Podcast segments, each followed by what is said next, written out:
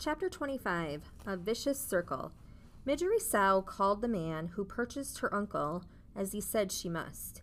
And also, as he said she must, Midge tended Uncle's sheep and cooked Uncle's food and scrubbed Uncle's kettle. She did all of this without a word of thanks or praise from the man himself. Another unfortunate fact of life with Uncle was that he very much liked giving Midge what he referred to as a good clout to the ear. In fairness to Uncle, it must be reported that he did always inquire whether or not Midge was interested in receiving the clout. Their daily exchanges went something like this Uncle, I thought I told you to clean the kettle. Midge, I cleaned it, Uncle. I cleaned it good. Uncle, Ah, it's filthy. You'll have to be punished, won't ye? Midge, Gore, Uncle, I clean the kettle. Uncle, Are ye saying that I'm a liar, girl? Midge, No, Uncle.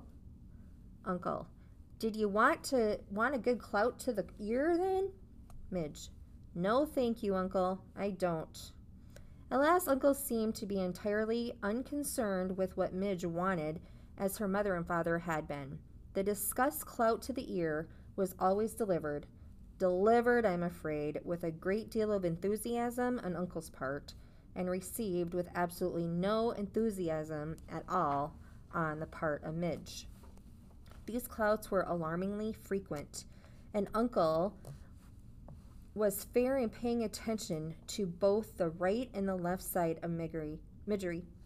So, it was that after a time the young Midge's ear came to resemble not so much ear as pieces of cauliflower stuck to either side of her head, and they became about as useful to as pieces of cauliflower. That is to say, that they all but ceased their functioning as ears. Words for Midge lost their sharp, sharp edges, and then they lost their edges altogether and became blurry, blankety things that she had a great deal of trouble making any sense out of at all. The less Midge heard, the less she understood. The less she understood, the more things she did wrong. And the more things she did wrong, the more clouts to the ear she received. And the less she heard, this is what is known as a vicious circle.